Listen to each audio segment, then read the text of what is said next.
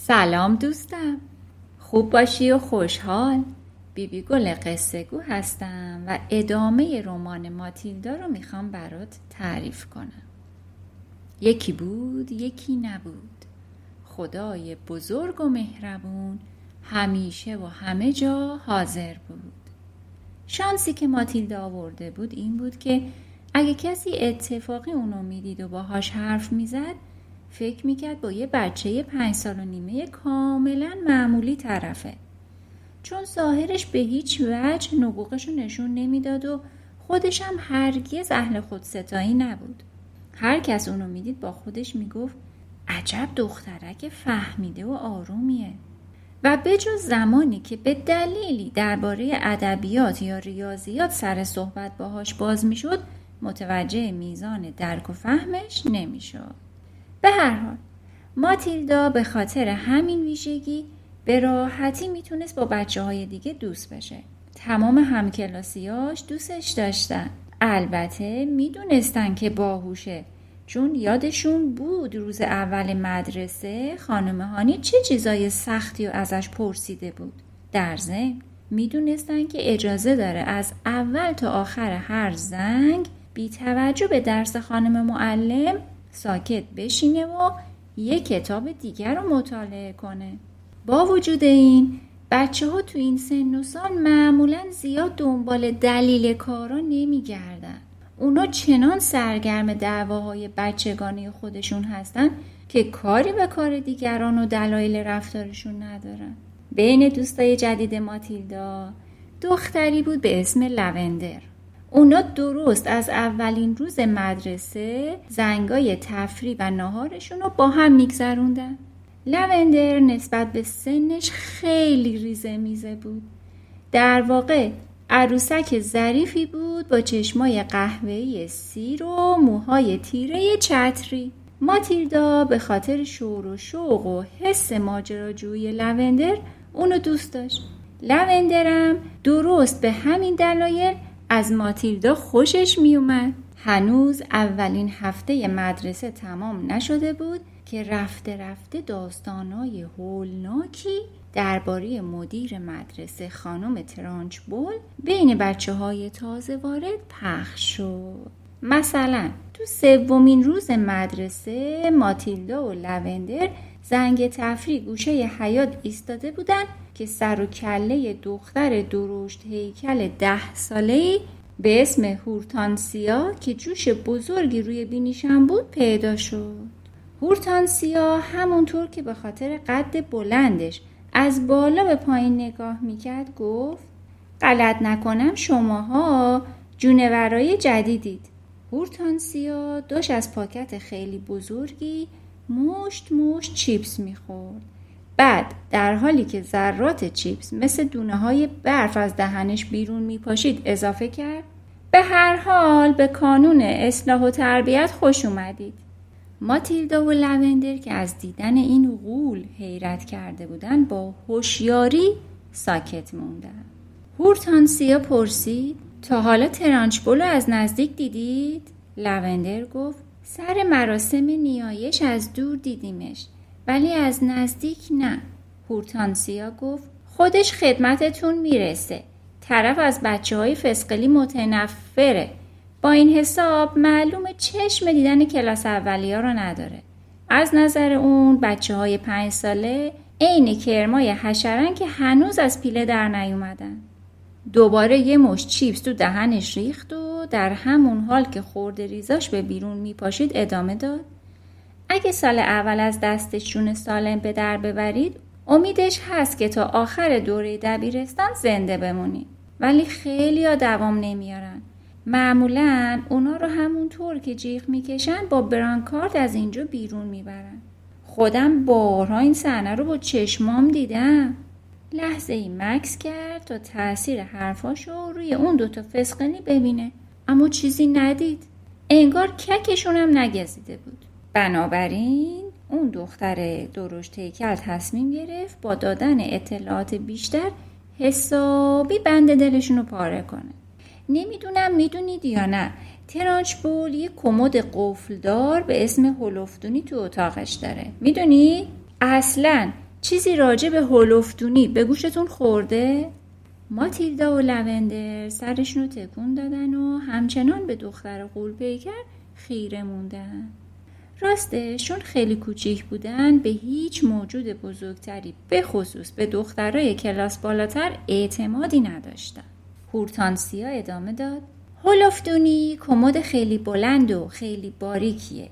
مساحت کفش به سی سانتی متر مربع هم نمی‌رسه. طوری که نمیشه توش نشست نه چنبات می‌زد. فقط باید سر پا ایستاد. سر تو سر هر سه دیوارش با مخلوطی از سیمان و خورده شیشه پوشونده شده. پس نمیشه بهش تکیه داد. زندانی بدبخت مجبور تمام مدت سیخ بیسته. واقعا هولناکه. ماتیلدا پرسید نمیشه به در تکیه داد؟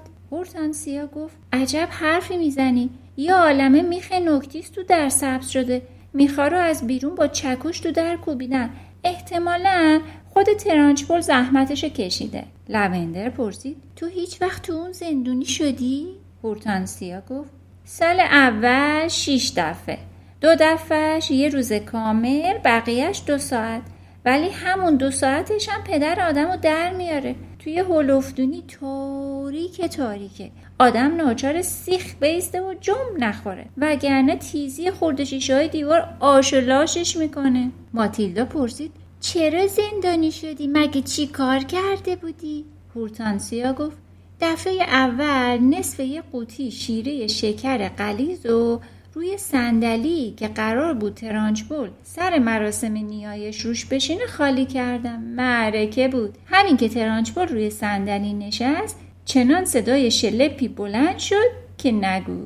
شماها اونقدر فسقلی و کله پوک هستین که محال کتاب افسانه های شسته رفته رو خونده باشید. مگه نه؟ ماتیلدا گفت من خوندمش. هورتانسیا دوستانه گفت چاخان می‌کنی تو که هنوز بلد نیستی بخونی. ولی مهم نیست. وقتی ترانچبور روی شیره تلپ شد صدای شلپ شنیدنی بود. وقتی دوباره از جا پرید صندلی که به پشت شلوارک سبزش چسبیده بود چند ثانیه باهاش بلند شد. تا کم کم شیره قلیز ور اومد. بعد ترانچبور با دستاش محکم پشت شلوارکش رو چسبید و دستاش رو هم به گند کشید. کاشکی بودید و نعرش رو میشنیدین. لوندر پرسید. ولی از کجا فهمید کار کار توئه؟ هورتانسیا گفت یه بچه پررو به اسم اولیباگ لوم داد. منم زدم دندوناش رو ریختم تو دهنش. ماتیلدا نفس نفس زنون پرسید. اون وقت ترانچبول به خاطر همین کار یه روز تمام انداخت تو هولفتونی؟ هورتانسیا گفت یه روز تمام. وقتی بیرون اومدم حسابی خلوچل شده بودم. عین دیوونه ها پرت و پلا می‌گفتم ماتیلدا و لوندر هر دو مجذوب شده بودن و شکی براشون نمونده بود که در مقابل یه استاد ایستادن. استادی که هم هنر دوز و کلک رو تمام کمال می‌دونه و هم برای رسیدن به مقصود جونش رو به خطر میندازه. هر دو به این بت بزرگ خیره شدن و ناگهان احساس کردن جوش گنده روی بینیش نه تنها عیب به شمار نمیاد بلکه نشانه شجاعتش هم محسوب میشه. ماتیلدا گفت یکم بیشتر درباره کار ترنجبل حرف بزن خواهش می‌کنم. هورتانسیا گفت نمی‌خوام یه هفته نشده زهر ترکتون کنم. لوندر گفت ما زهر ترک نمیشیم درسته که قد و قوارمون کوچیکه ولی از اون شجاعشیم هورتانسیا گفت پس اینو گوش کنید. همین دیروز ترانچپول پسری به اسم جولیوس روت رو که سر درس دینی داشت خوراکی می‌خورد یه دستی بلند کرد و یه راست از پنجره باز کلاس پرت کرد بیرون. کلاس ما طبقه بالاست. ما دیدیم جولیوس بالای باغچه مدرسه پرواز کرد و بعد با صدای گرومب وسط کاهوها افتاد. اون وقت ترانچپول رو به ما کرد و گفت از این به بعد هر کی تو کلاس خوراکی به لنبونه یه راست از پنجره میره بیرون. لوندر پرسید استخونای جولیوس خورد شد؟ هورتانسیا گفت فقط چند تاش. در زم اینو بدونید که ترانچبول یه بار تو مسابقات المپیک توی رشته پرتاب چکش از انگلستان شرکت کرده و به خاطر همین به قدرت بازوی راستش خیلی مینازه. لوندر پرسید پرتاب چکش چیه؟ هورتانسیا گفت چکش در واقع یه توپ گنده قرمزه که سیم درازی بهش وصله. پرتاب کننده اونو با سرعت زیاد بالای سرش میگردونه میگردونه و میگردونه.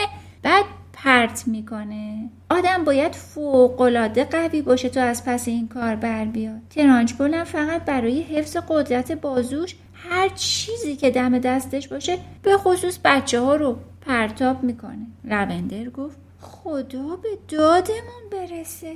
هورتانسیا ادامه داد. خودم یه بار شنیدم که می‌گفت یه پسر گنده تقریبا هم وزن چکش المپیکه. جون میده برای تمرین. همون موقع اتفاق عجیبی افتاد. حیات مدرسه که تا اون زمان پر بود از جیغ و داد بازی بچه ها یه باره ساکت شد.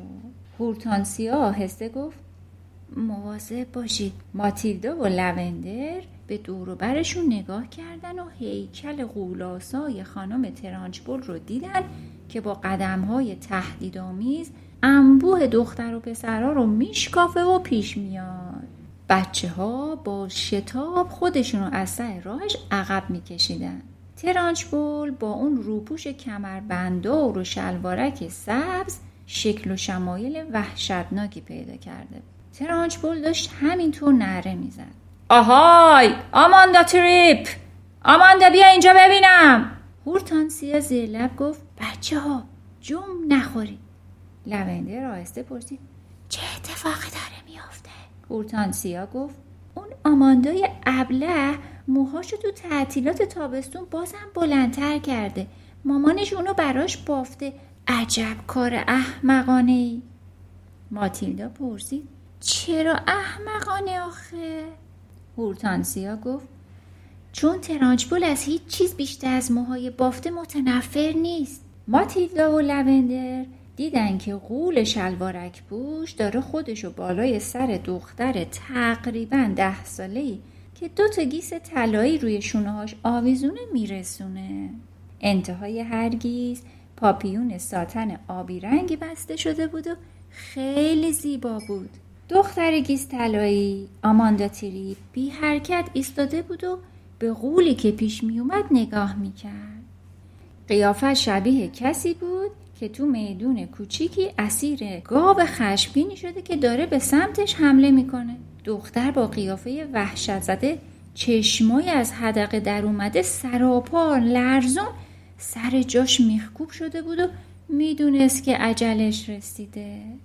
خانم ترانچبول که حالا به قربانی رسیده بود و بالای سرش خیم زده بود نره کشید فردا نبینم با این گیسای کسیفت به مدرسه بیایا ببرشون بنداز تو سطر آشغال. شیرفرم شد؟ آماندا ترسون و لرزون تته پته کنان گفت مامانم موهامو دوسته هر روز تو میبافتشون ترانچبول غرید. مامانت بیجا می‌کنه. و بعد فریاد کشید عینه موشی شدی که دمش از پس کلای زده بیرون. آماندا که مثل بید میلرزید با لکنت گفت خانم ترانچ مامانم فکر می‌کنه اینجوری خوشگلتر میشم ترانچبول داد زد. من برای فکر مامانه ترم خورد نمی‌کنم. و به جلو حمله برد. گیسای آماندو رو با دست راستش گرفت و کاملا از زمین بلند کرد.